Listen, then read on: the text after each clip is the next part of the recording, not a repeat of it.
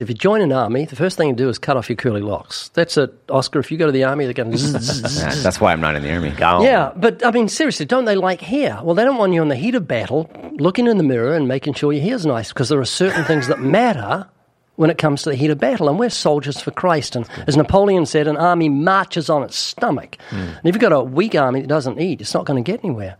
I like the verse go to the ant, you sluggard, and consider her ways. Why is it feminine? Yeah, because women are more studious often than men. Men are lazy often. And so we need to discipline ourselves. And so many people that. You're a Christian? Yeah, I love the Lord. Reading the Bible every day? And they say, I try to. Hmm. And I like to say, do you try to eat your food every day? And they don't try to eat their food. They eat their food. Why? Because it's prioritized. You don't try and eat your food, and you shouldn't try to read God's word. You discipline yourself to read it daily. And I'm not saying read Leviticus before you get out of bed, but just meditate on the words of Jesus. Hmm. Chew them over, absorb them into your spirit. Let them become part of you to energize you throughout that day. Ray Comfort, you played a soldier and had the perma part in your to prove Oh, it. You remember that, Ray? that was one of the most embarrassing things in my life. Uh, talk happened? about a flathead. It- to me, it was the most intriguing thing. no, it was embarrassing. But beyond embarrassing, Ray, there are certain things in life you look at and you say, how can that be humanly possible? Yeah. A, a perma part that no matter what you did to it would Yeah. not go away. Yeah, yeah. We were filming militant. Was it militant? Called it militant. Militant evangelism. That that was what- that was seriously the, the funnest episode we ever filmed. and Kirk and I were in tanks, and We, we, had guns and explosions, we had pyrotechnics. So we're filming it in the night, and, and it was about two a.m. in the morning, and decided we'd filmed us with our helmets on for about two hours or three hours. So we took our helmets off, and my hair was flat. It was just insane. Everyone's trying to bring life back to it to get it to go, happen. and it would not would not come back. we needed gorilla glue or something. Yeah, it was really weird. Ray, how much money have you spent on haircuts? Oh, quite a lot. Actually, I haven't spent anything for the last 50 years on haircuts because my wife's always trimmed me. Saves that? and Does she really? yeah, help she saved us hundreds of thousands Saves of dollars compared to what you have to How pay much now. does she charge? She's just, such. I make meals for her and it keeps her happy. Mark, you still cut your own hair? No, I don't have time. That I don't makes do so much job. sense. Hey, go to your So you and get, get, During the the money, I did. get the money back from the boat. Funny. Yeah, Oscar needs a haircut. Period. Always and forever. Yeah. What happened to you, Amen. Oscar? Your hair has evolved over time here. You came in, you had this nice clean cut do. Do you not like it now? Go ahead. Embarrass me in front of everybody, in front of our new friend here. I despise it. what do you do for your hair care? You get it? You, you ever cut it? Uh, well, first I, I perm it, and then I pamper it, Yeah. and then I curl it, and then I put it in a bowl. Sounds like Richard Simmons. Yeah, yeah. style to me. Speaking of tumbleweeds, speaking of tumbleweeds, I was out at a church and I think Hemet, and they are all tumbleweeds behind the church. So I went out to see if I could do something with tumbleweeds. Ever felt a tumbleweed? Yeah, Uh, spiky. Oh, they're horrible. They're horrible. Yeah. I mean, talk about the Genesis curse. There's nothing you can. I thought we could squeeze them into a pillow and make them nice and. There must be something they could be used for, but no, I didn't mean to equate I your, was, that was why I was laughing. your hair with tumbleweeds. Thank you. I appreciate that. Tumbleweeds are bizarro stuff. But they're, I mean, but again, a design of God's creation, they are dispersing seeds as they roll. Uh, weeds. Do they really? More tumbleweeds. I thought they were just there for gunfights. yeah, to show. Could you yeah. buy a tumbleweed as a prop? I wonder. I'm sure they have you it. can. So, Ray, there was a point to all of that. You played a soldier. Ray, if you were conscripted to serve as a soldier, could you do it? Yes, I'd become a chaplain. No. Yes, No, I'd become no, a chaplain. a fighting I couldn't really shoot anyone. I'd feel terrible. That's that's what. Yeah. What, You've got you've got to shoot the guy before he shoots you. But I'd say, Ray would shoot him and run over, like, "Do you think you're a good person?" quick, quick! I'd start at his foot and work That's my exactly way up. that's, m- m- that's that's what I do. Start at the foot, move the way up, and say, "Move out the way, please." Oh, Ray. Uh, what, Ray, you would you would be kind of like the Hogan's Hero kind of guy. Why did you love that sitcom so much? Oh, because of Schultz and stuff like that. I don't know how a sitcom with that theme after the war could have become a hit, but it did. Oh, Is that a was black and white? It was black and white, and then went color. Oh. Hogan's Heroes. You you you've heard of Hogan's Heroes? I honestly have never heard of Hogan's Heroes. You are kidding! It's iconic. Wow, Boy, Oscar. you little. I got nothing. Unbelievable. First Is that the, guy with the now cross-dresser, or was that MASH? No, that's Mash. That was horrible. That was Yeah, crude. and that But guy the- was Lebanese, I think, too. Yeah, Hogan's Heroes was pretty wholesome. It was fun. Yeah. Interesting. I mean, it was basically it was these guys that were duping Silly Nazis. the, the and they were pretending they were spies, right, or something. They were just, they had everything going inside the camp. I mean, everything. It was just, it they were was just funny. prisoners. They were prisoners. They were, but they had like they were spying on them, and Yeah, it, was, everything. it, it doesn't sound funny at all, but it was. Yeah. Speaking of that, I just watched a video that someone sent me this morning of a golden Labrador, very friendly. A golden going up, doodle? Yeah, no, it was a golden Labrador going up to a guy who was getting a bike out of a garage. He was actually stealing it. And the whole thing, the golden Labrador is so friendly to the thief. The thief bends down and pats him, and he's wagging his tail, rolling over. And then the thief says, "Hey, where's your master? You should tell him not, not to leave his garage door open." And he, No way. He leaves It's with like a a bike. security camera? And the, yeah, it's, It's on like a a security camera. and The dog's just wagging his tail. Oh, I gotta you're see that. yeah, me. it was great. funny. You know, I saw a delightful video today. I saw someone get tackled by a police officer who's trying to steal their second television set in the same day from a Target. Like they went back into the same target. The same day, yeah. they went, stole one, went some back courage. in. And, and so they call the police and they tackle them. I mean, in our day and age, that's like refreshing. Yeah. And the guy's like, let me go. No, I can't go to jail. He sounds weird. What a weird voice he's got. Do you remember walking out of uh, Lakewood Mall and that dude was wrestling the the security guard was wrestling that Oh guy? yeah, and I I went to court. you did over that, yeah, oh, they- oh, I didn't know that. Yeah, Oh. where I, I went in there and I was I helped the guy. Maybe we were talking about a different scenario. Yeah, video you- Filmed that, the Mark, guy. I don't remember you helping him. yeah, I got the guy in a headlock. No way. Yeah, so it's a different it. scenario. That's Cerritos Mall. Yeah. You didn't get him in a headlock. I did. I got him in a headlock. First off, this is not a headlock. This No. is holding a bowl of soup. no, I got him in a headlock. The police came, and the security was just standing around saying, "You know, uh, sorry, we can't do anything. We can't help." And the police was so livid, so upset at security not not helping out. And so the guy wanted to get inside of a getaway car, and that getaway car had hit another car and took off. Motorcycle took after him. But uh, I ended up uh, going to court uh, to uh, testify uh, against uh, the guy, and right before I testified. They called it all off. I don't know what happened. So, Mark, is that separate from the time you filmed? There was some time. Yeah, one time that's the one I, did was both. talking I filmed and I So got it was the, the same headlock. incident. I'm always and the, trying to the, film. like the wife was in the car, like get in the car, hurry, and the dude was like holding on to him. yeah, and didn't speak any English. I don't know that part. Yes, So, Mike, you were filming while you were headlocking? yes. How many arms have you got? Well, the thing was, You I did not. You kept it going while you. I was, tr- but I didn't hit record, Oh, that's like me. I do that sort of thing. or I hit it twice, or something Oh. happened. Hmm. you should would've have been had interesting. Siri I wrecked you my shirt that.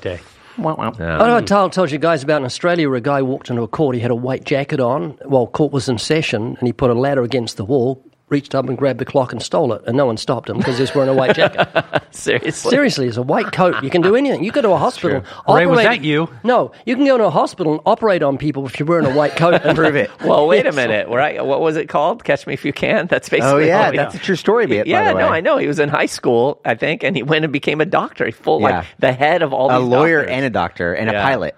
But Ray, that's the kind of thing. Yeah, that's Yes. the kind of thing you would do, isn't that what? You, I would not steal a clock. from a- no, wear a white No, coat. no. no. When you want it, speaking of jackets and coats, when you want to get that jacket. oh yes, yeah, Yeah. I wasn't a Christian then. Yeah. but I did. I saw a jacket on sale at a, at a store, and there were all these people on the outside, and I knew it was going to open at nine o'clock, so I had a suit on. I was carrying a briefcase, and I just said to the whole crowd, uh, "Move, move away, please! It's nine o'clock. Move away!" And they all parted like the Red Sea. Uh, They opened the door because they thought I was staff, and I got the jacket. it was on in the window. Correct. This was Crazy. yesterday, right? No, no, I wasn't. I wasn't a Christian. So you, Ray. Oh. So you. All right, friends. We have a comment. This is from Ejed Feet. That's what it says. E J J. What if he nailed it, though? What if that's actually his name? Miraculous. Amazing. On the last podcast, I think it was amazing. Now it's amazing. This podcast is amazing. It's truly helped me grow in faith and made me laugh too. You guys should cover the books of Enoch, Book of Enoch, and try and figure out if they're true or not. True or not, Enoch. Oh, the Book of Enoch. Enoch. Is Quote- Enoch true or not? Quoted Second in the book of Jude. Yeah. Uh, well, thank you, our dear friend. I will not try to repeat your name, but there is another name I will say, and it's our friend Caitlin, who's here with us in the studio. Let's give her a big hand. Caitlin, welcome. Round of applause. She uh, All was, the way here from Wahahuhu, Wahuhu, Washington, or something like that. Uh, You can actually you call can it say out. it. Say it. Walla Walla. Walla Walla Walla. Walla Sounds like a fish.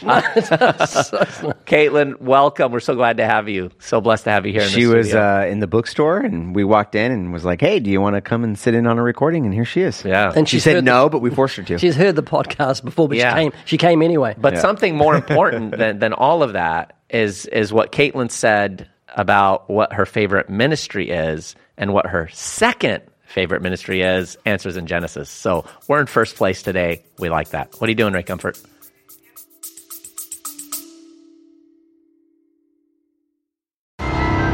Hey, listener, have you ever imagined yourself having a box of goodies for you to give away to every friend, loved one, non believer that crosses your path? Well, now you can get one. That's because Living Waters is giving away 10 free boxes of goodies every single week. That's eight in the USA and two overseas. And this is being made possible by a faithful partner of ours that has given us funds to make these resources available to you for free. Each of these boxes has a hundred dollars. That's right, a hundred dollars worth of tracks, books, and even your very own podcast mug. Go to livingwaters.com forward slash podcast, fill out the form, and then listen to the end of the episodes where we will be announcing our winners. Livingwaters.com forward slash podcast. Good luck.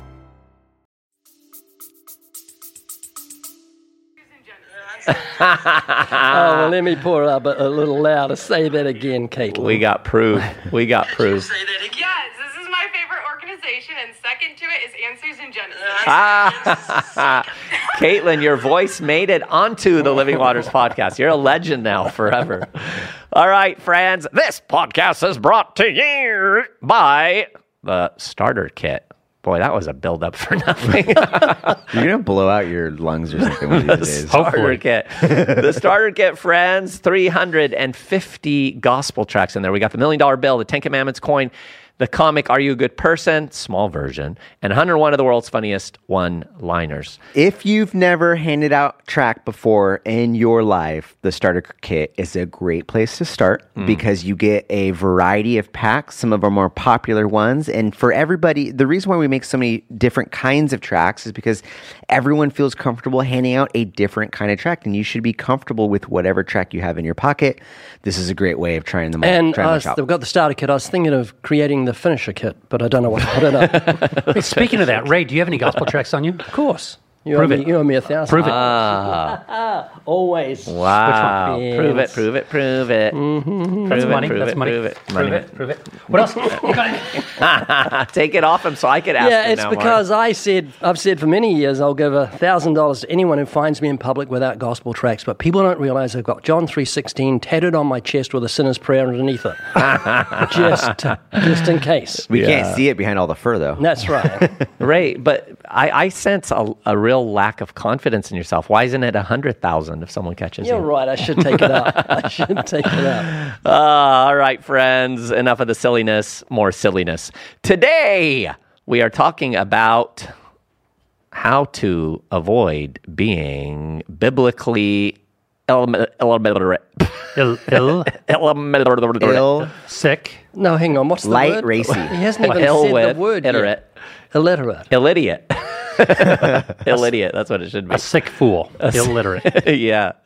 Yeah. How to avoid the dangers of biblical illiteracy. Now, I got to admit, this was Oscar's idea. Oscar, what are we talking about today?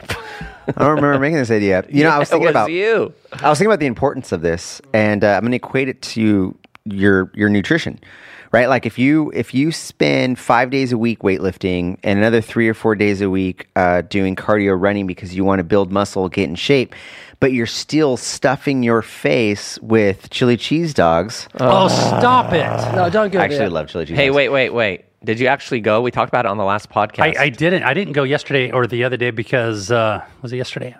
Because I had work to do. Yeah. Good. That's good, Mike. Yeah. But listen, uh, if you want to build muscle, get in shape, you you don't just work out. You also have to look at your dietary habits, your nutrition. Fiber, you need fiber to digest food. You need protein to build muscle. You need good, healthy fats for nourishment. See, the thing is, the Bible says something similar about our relationship with God's Word. No amount of church attendance, of prayer, of podcasting, of worship music will make up for the malnourishment that comes from neglecting your Bibles. And unfortunately, we do have an epidemic within the church. Only 30% who attend church on a regular basis claim they read their Bible on a daily basis. Ooh, you know, wait a minute. This I want you to finish, but this is exactly. Listen to James Montgomery Boice's quote here, and then continue. He says, "Inerrancy is not the most critical issue facing the church today. The most serious issue, I believe, is the Bible's sufficiency." That's good. Hmm. Right? We we have what we need, but then we avoid it. Mm-hmm. We're not reading it, we're discarding it, and we play games all day. And so many people, I think, have the felt need of this spiritual malnourishment because so many Christians that I hear from and talk to are like, man, I just want the joy of my salvation back. I want to be on fire for the Lord. I want to feel and understand his presence in my life. And often we'll be like, man, how, how much time, what does your, your time reading God's word look like to you? And it's little to none. Yeah. And so that if you have that felt need where you're like you just feel disconnected from the grace of God, is it possible that you're that you're experiencing the malnourishment of biblical illiteracy? Yeah, you know, and I tell kids all the time when I uh, speak at youth group camps and things of that nature, I say, listen, uh, you guys are on a high right now. Think about what you've been doing. You've been fellowshipping in the Word. You've been encouraging each other. You've been listening to good, solid teaching, and you've been uh, worshiping the Lord through uh, music. When you come down the camp, right? Because it's not how high you can jump, but how straight you can walk when your feet hit the ground again. Do the same things. Now, you're still going to go to school, you're still going to go to work, but surround yourself with good teaching, Yeah. with good worship, with good fellowship. When you do that, you're going to have the accountability and you're going to grow in your knowledge because we are changed continually from precept upon precept. That's good. That's what you need to do to grow. That's great. You know, the thing that I, I think should astound us as Christians is the disconnect between what is professed and what is lived out in connection with Scripture. I mean, you ask any Christian, what do you think of the Bible? Oh, I love the Bible. It's God's Word. You believe it's God's Word? Absolutely. Uh, you believe that, like, the Lord actually gave it to us for a purpose to live our lives? This is from God's love letter. I mean, they'll go on and on. How often do you read it? Oh, I've been struggling lately, brother, brother. You know, and uh, Ray, that's a problem. I mean, seriously, like if we believe this is God's word, and and and this is a sad truth, and this is not for condemnation, friends. I hope this is an encouragement to like make us say, wait a minute. I mean, sometimes we need big boy talk. You know, sometimes we need a little kick in the pants to say, what am I doing here? If you profess to know and love the Lord and you profess to love his word and haven't even read it all and you've been a believer for decades, there's a problem there. A huge problem. Um, there's no excuse. We've got access to God's word. And as I've said a billion times, no Bible, no breakfast, no read, no feed. It's a matter of discipline. That's all it is. If you join an army, the first thing you do is cut off your curly locks. That's it. Oscar, if you go to the army, they're going to. Yeah, that's why I'm not in the army. Yeah, but I mean, seriously, don't they like hair? Well, they don't want you in the heat of battle looking in the mirror and making sure your hair's nice because there are certain things that matter when it comes to the heat of battle. And we're soldiers for Christ. And as Napoleon said, an army marches on its stomach. Hmm. And if you've got a weak army that doesn't eat, it's not going to get anywhere. I like the verse go to the ant, you sluggard, and consider her ways. Why is it feminine? Yeah, because women are more studious often than men. Men are lazy often. And so we need to discipline ourselves. And so many people like that. You're a Christian, yeah, I love the Lord. Reading the Bible every day. And they say, I try to. And I like to say, do you try to eat your food every day? And they don't try to eat their food. They eat their food. Why? Because it's prioritized. You don't try and eat your food, and you shouldn't try to read God's word. You discipline yourself to read it daily. And I'm not saying read Leviticus before you get out of bed, but just meditate on the words of Jesus. Chew them over, absorb them into your spirit. Let them become part of you to energize you throughout that day. Yeah. And I, and uh, this is not a boast because I thought every Christian did this. I have read the Bible every day without fail for 52 years. Never a day have I gone without reading the Word, and I want to do it till the day I die. And every Christian should be like that because the Bible is God's love letter to humanity. And so often, if we ignore our instruction books, whatever you're trying to put together doesn't work, and you won't put things together if you don't put God's word first. Yeah. Psalm 1 says, Blessed is the man who meditates on the law of God both day and night. And it says, He shall be like a tree planted by rivers of water, strong and firm. His leaf won't wither, you'll retain vibrance and freshness. You'll bring forth fruit in season love, joy, peace, patience, goodness, gentleness, faith, meekness, and temperance. And whatever you do, will prosper. That's not like the prosperity gospel. It means your marriage will prosper and your vocation and your evangelistic endeavors if you put God's, fir- God's word first. Seek first the kingdom of God and his righteousness, and all the other junk will be added. That's a little paraphrase. Just a little. Or as Martin Luther worded it, he said, The Bible is alive. It speaks to me. It has feet. It runs after me. Hmm. And it has hands. It lays a hold of me. And that gets a little bit closer to, to literacy because one, biblical literacy starts with frequency. And that's what we're kind of talking about right now. The frequency of reading our Bibles. Absolutely. If you're not reading it daily, if you're not reading it often, there's an issue. But there's also wrong ways of reading the Bible. Right. Uh, you can read the Bible in the wrong kind of ways for every day of your life. And that's where biblical literacy comes into play. It's not just about the frequency of your Bible reading, it's about the also the quality of your Bible reading. Have you come to understand the word of God? Do you know what it's like to meditate on the word of God? Do you know what the word of God is? So, how do we approach the Word of God? If we're, if we're going to not become illiterate, how do we approach it to study it, to be prepared, to be prepped, It's great. to allow it to change us? What do we do? Well, I was going to say, yeah, you, you have a couple things going on. First, there's the avoidance of scripture. And obviously, when we say biblical literacy, we're not meaning that someone literally cannot read, it's that they will not read. First, you have to consume scripture in order to do the proper things with it that will make you literate in it. And, and I think that's that's the big key. It's it's first getting yourself in the habit. And let let's camp here for, for just a moment and, and then we'll we'll break it down, right? What are the things we need to know? How do we understand scripture? How do we interpret it? What are the different genres within scripture? And so forth. But yeah, first and foremost, I think there's an intimidation on the part of a lot of Christians uh, when it comes to scripture, uh, especially newer believers. Like, what is this thing? Where do I start? I mean, I've shared it multiple times. As as, as an unbeliever, I, I didn't even know how to use the Bible when when there were references given. I'm like, what in the world is that, right? So there's that intimidation factor. What do you think? What do you guys think causes that?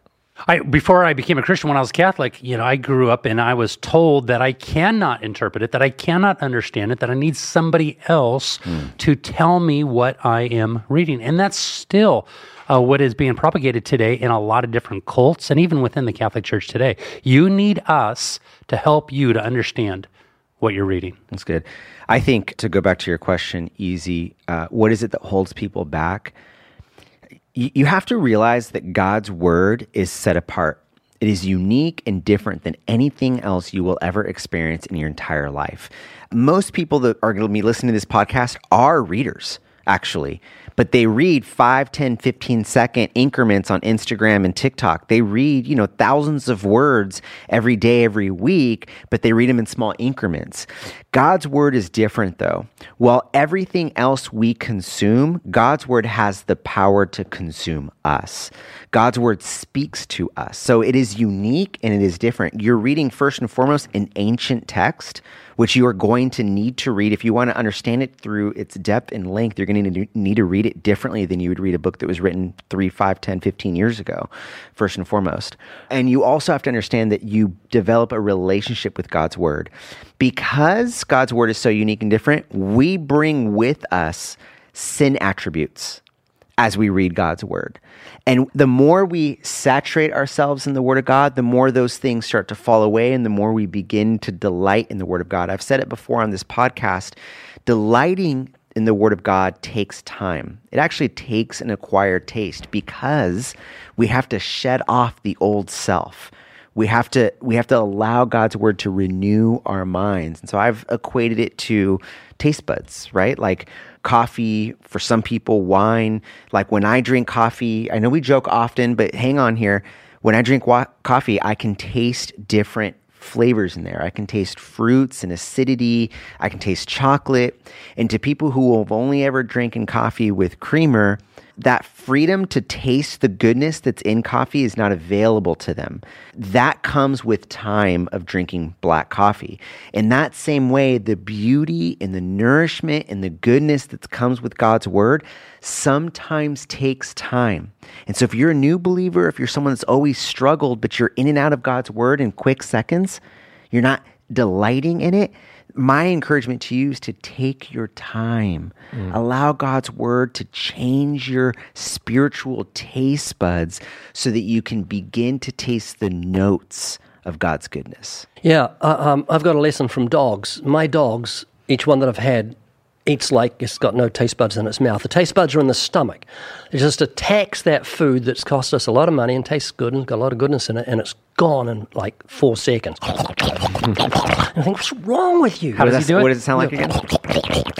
like that. And one- one more time. No, no, that's all you're getting. That's all you're getting. It's Just anyway, that's how we approach God's word. I'm going to read three chapters right now. Just consume it. No, take your time, like you're saying. Chew it over. Meditate on it. Um, and the other thing is, God's word is called a rock, and when you get a rock, you break the rock open and you find the gold hmm. within the rock. And that's what God's word is like. And sometimes I'll stay on a chapter for literally weeks, just going over and over the chapter. That's good. And and after a while you go, Oh, I never saw that word. And that word is just like a gem. Like David says, I, rejo- I rejoice at your word as one who finds great treasure.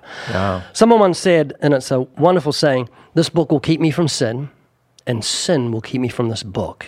And it's a great thing to put in the front of your Bible because if you get into sin, any type of sin, sexual imagination, you won't want to open your Bible because the, the Bible will read you and it will Yeah. it will it will accuse you. You'll feel guilty when you read it instead of delighting in God's law. So true. You know, what you guys are saying uh, has resonated with believers for for generations.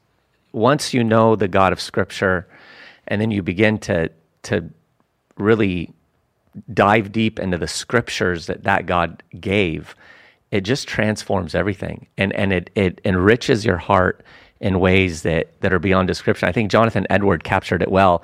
He said, "I had then and at other times the greatest delight in the holy scriptures mm-hmm. of any book whatsoever. Oftentimes in reading it, every word seemed to touch my heart. I felt a harmony between something in my heart and those sweet and powerful words.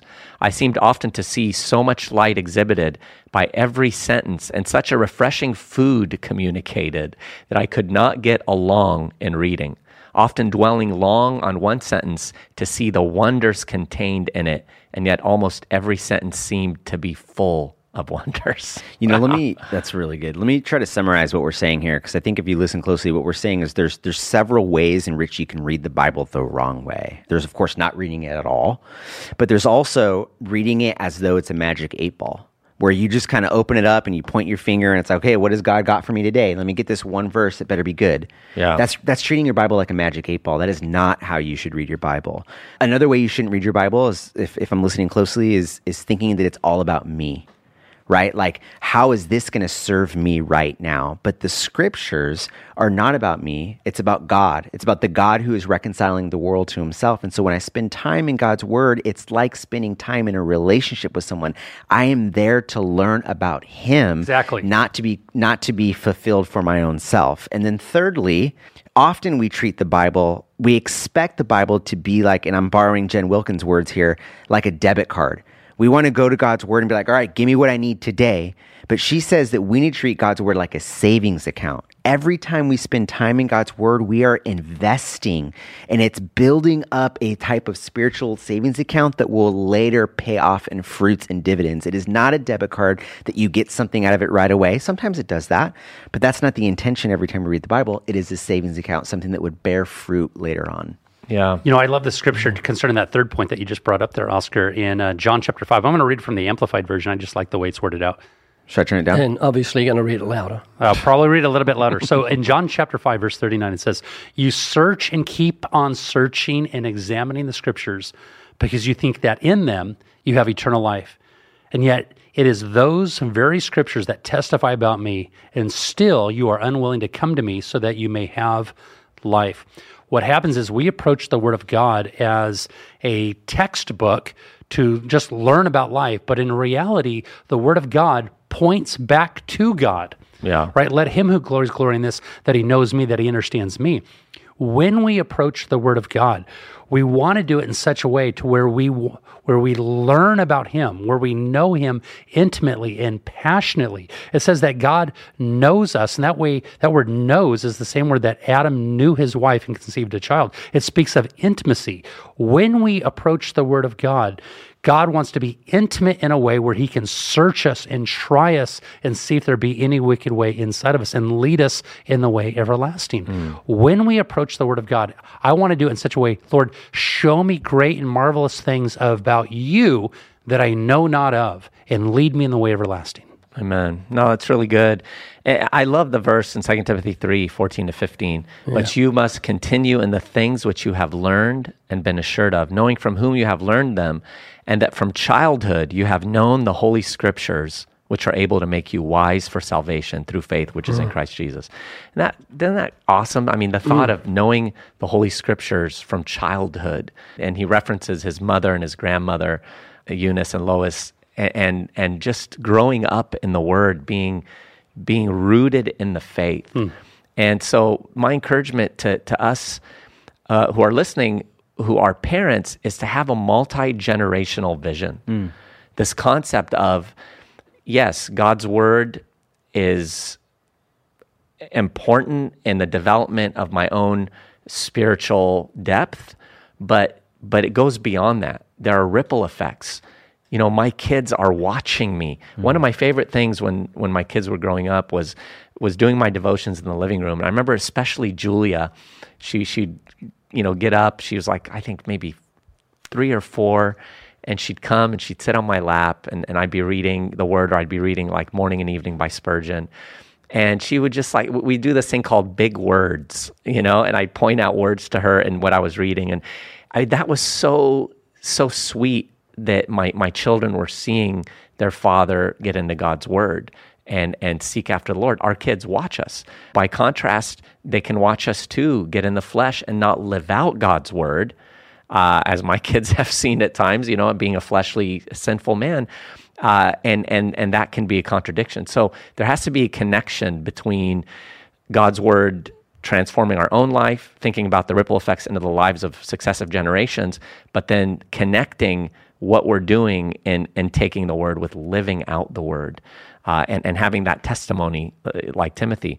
And then the next verses, 2 Timothy again, 3 16 to 17. All scripture is given by inspiration of God and is profitable for doctrine, for reproof, for correction, for instruction in righteousness, that the man of God may be complete, thoroughly equipped for every good work. We oftentimes groan about the prosperity preachers uh, and profiting off God's word. There is a good profiting off of God's word. God wants us to profit from his word. Right. It's profitable, and it's profitable in all of these ways. Yeah, in fact, somebody once said, if you want knowledge, go to school, but if you want wisdom, get on your knees with God's word. Mm, amen. So we've talked about frequency. Um, we've talked about how not to read God's word. But what about growing in biblical literacy? What are practical ways our listeners can grow in their biblical literacy of understanding what the Bible actually says? Yeah. Well, I think first and foremost, a, a key component, and I remember first learning of this when I was just a couple years old in the Lord, when I was uh, at a Christian university in one of my uh, Christian thought classes, I believe, and that is that there are different genres within Scripture. And, and that's important to understand. There, there are different types of literature within Scripture. And uh, you know, this is a good one, uh, kind of a good list given by Mel Lawrence on Bible Gateway. He said there's first narrative, second poetry, third wisdom, fourth prophecy, fifth gospels, sixth epistles, and then seventh uh, apocalypse. And the, these are different types of texts Gen- within genres. Scripture. Yeah genres within scripture. And so it's important to understand those. You have to be careful. Like, for example, you can drift into uh, maybe the wisdom literature. Uh, you might get into Proverbs or Job or Ecclesiastes.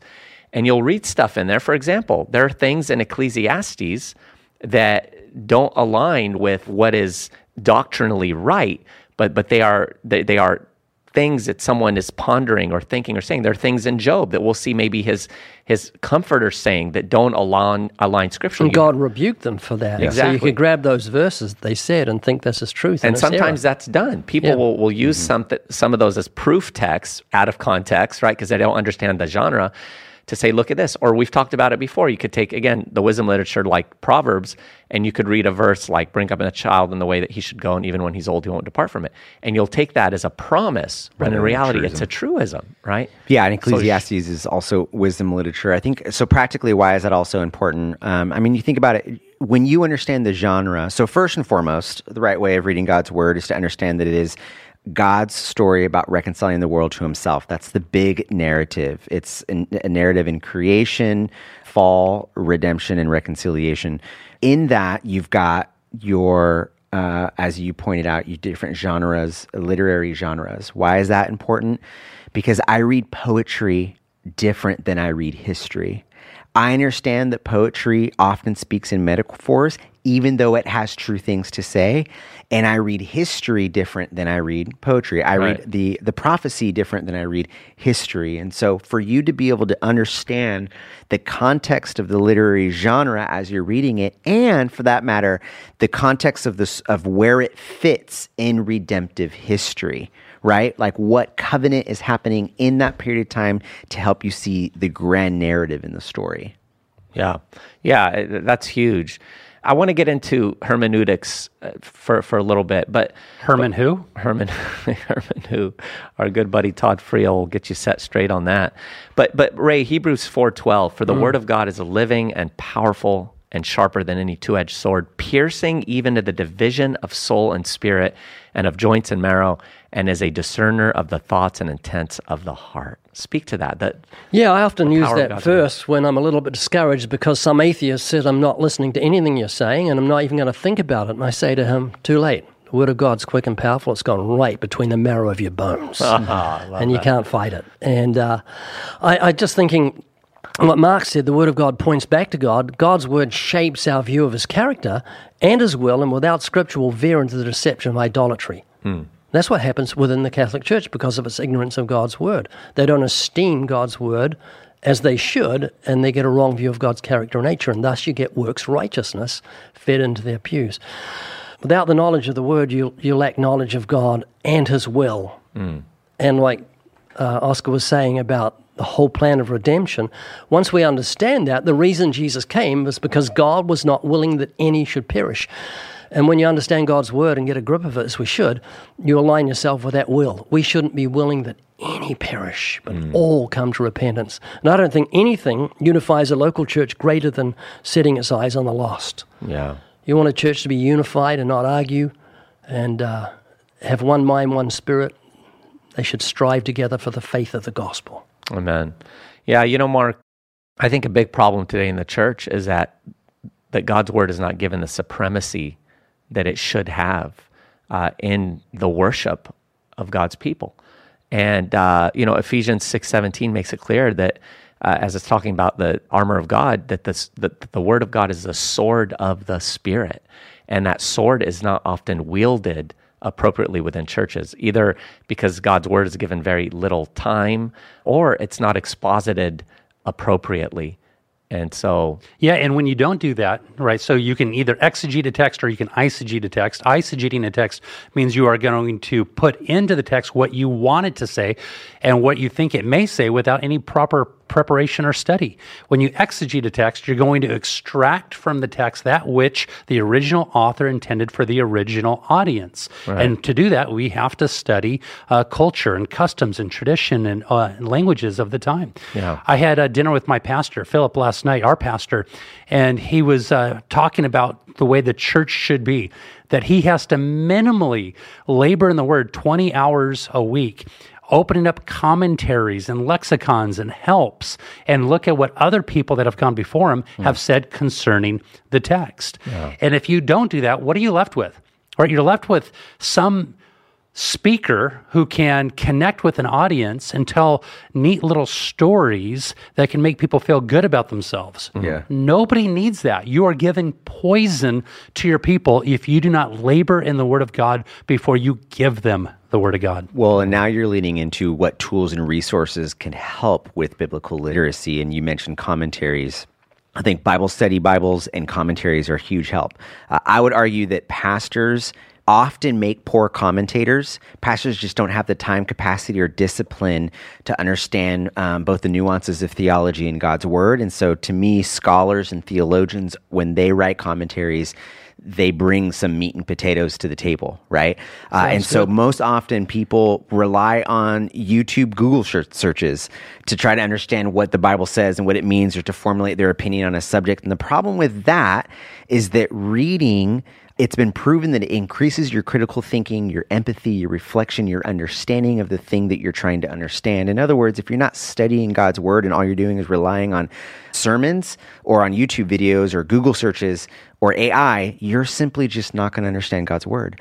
Commentaries are great. One of the things that commentaries do is it's people way smarter than us come before us. And often, if you're reading an old commentary, they're bringing different perspectives outside of our own cultural narrative to the text, which helps us understand the text well. For those of us, there's some commentaries that are thick and heavy and hard to read, but the Good Book Company is a organization, a company that has done a really good job of making approachable commentaries for the everyday lay Christian that wants to start to get into that. And so what do you do? You open God's word. Let's say you're going to read through Romans. You buy a $15, $20 approachable commentary. You put it right next to God's word. And as you read the passage, you read the commentary and allow it to help you to understand the backstory of what's happening. Yeah. And friends, we don't want you to also be intimidated. We talked about intimidation of God's word, but intimidated by what we're discussing so far. I mean, hermeneutics in and of itself is a word that makes people kind of step back and say, Whoa, th- what in the world? I don't need that. I just need to know God's word. Don't make the the mistake of those who say, "Oh, I, I just need to know God and not know, you know, things about God." How can you know God and not know things about Him? Did That's we define? statement. Did we define hermeneutics or just use the word? Well, yeah, I'm about to define it. So, so Yeah, Ray. Yeah. So when we talk about hermeneutics, we're talking about the, the, the science of proper biblical interpretation. So, in other words, you're, you're reading scripture, but you're you're you're mining out the meaning of it so that you understand it because without knowing the, the significance and the meaning, then you're going to apply it in a way that could be even harmful. And, and we've seen a lot of people do that.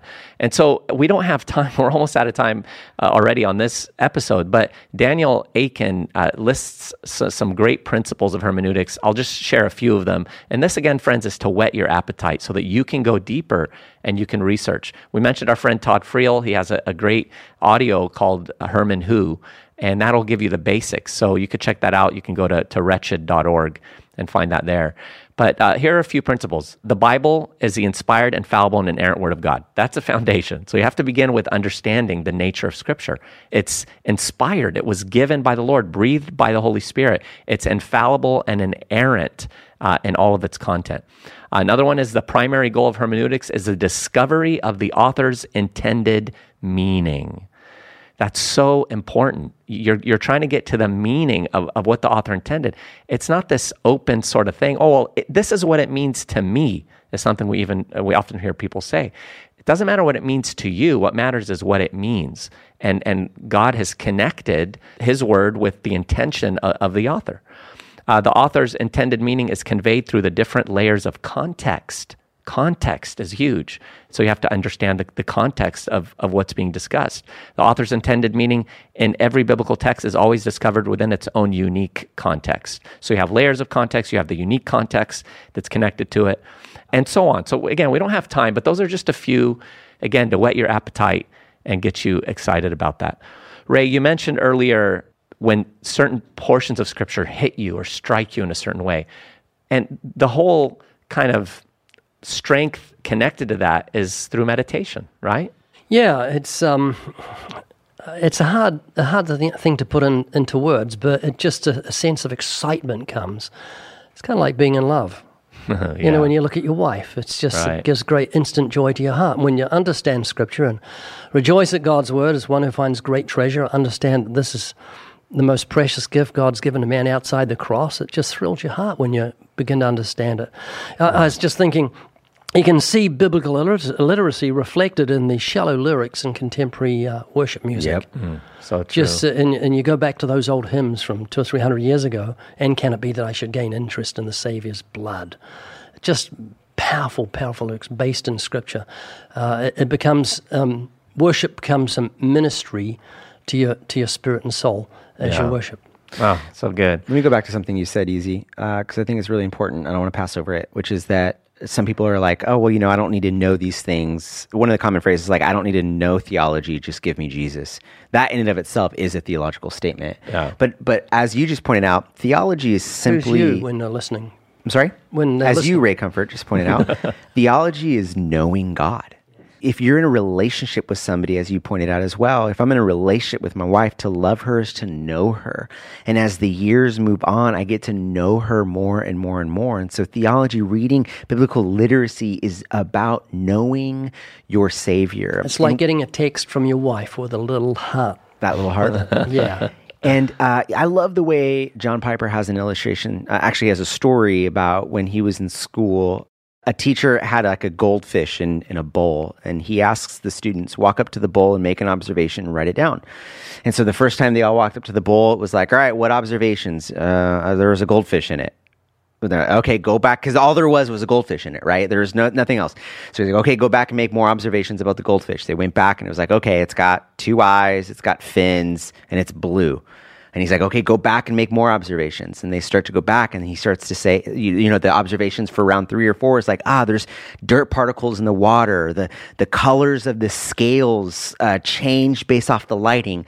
And the point that Piper makes is that the more we slow down, just on one text, as an example, the more it begins to become illuminated to us. We start to mine those single texts for all of the beauty and goodness. But if we just pass by, all we're going to see is a fish. Hmm. Yeah.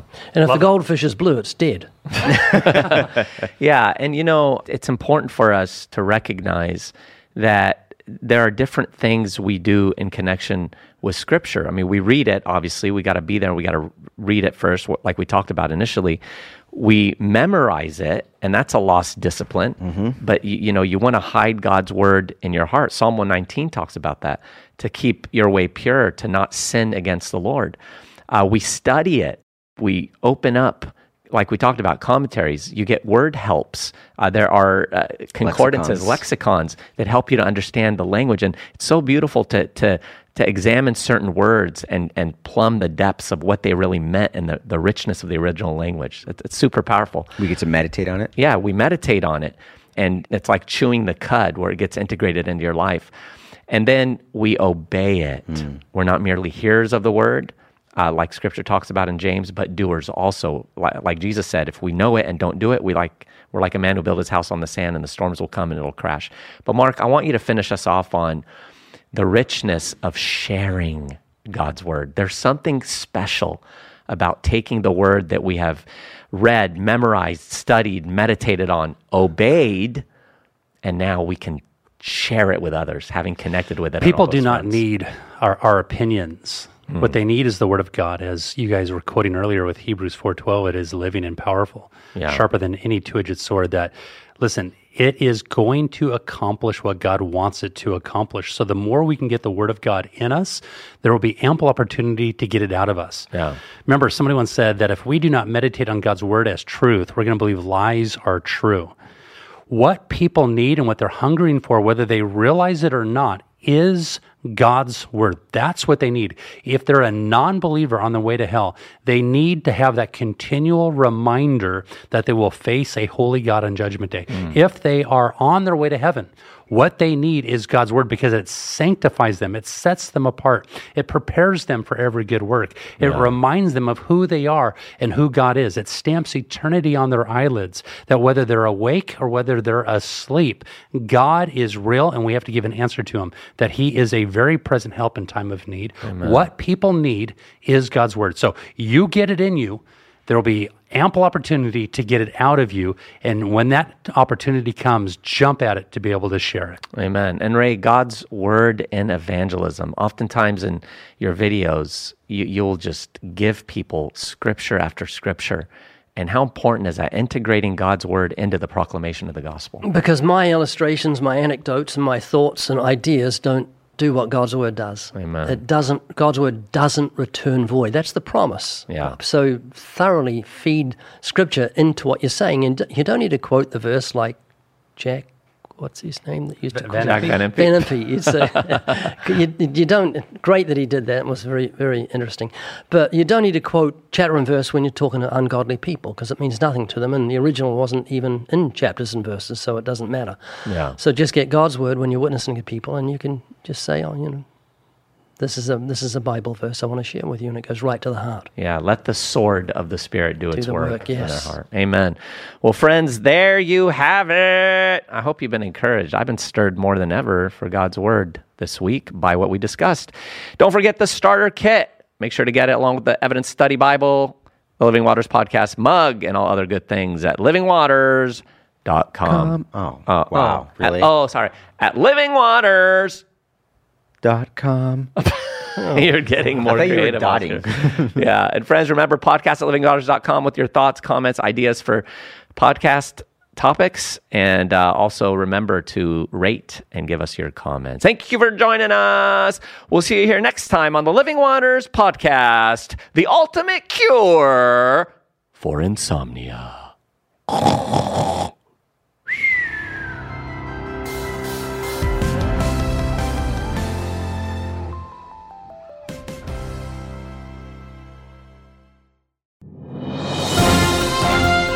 Winner, winner, chicken dinner. I have no idea where that ridiculous saying came from, but friends, we do have winners. Winners for the podcast giveaway. That is the Living Waters podcast. We have Angela from Yucca Valley, California, Yvonne from Crestline, California, Brooke from Clayton, North Carolina, Andrea from Anderson, Indiana, Elias from Pittsburgh, Pennsylvania, Becca from Lincoln University, Pennsylvania, Lowell from Yakima, Washington, Don from Charleston, Illinois, John from Ford, Australia. Good on you, mate. And Dave from Willen Lane, United Kingdom. Congrats.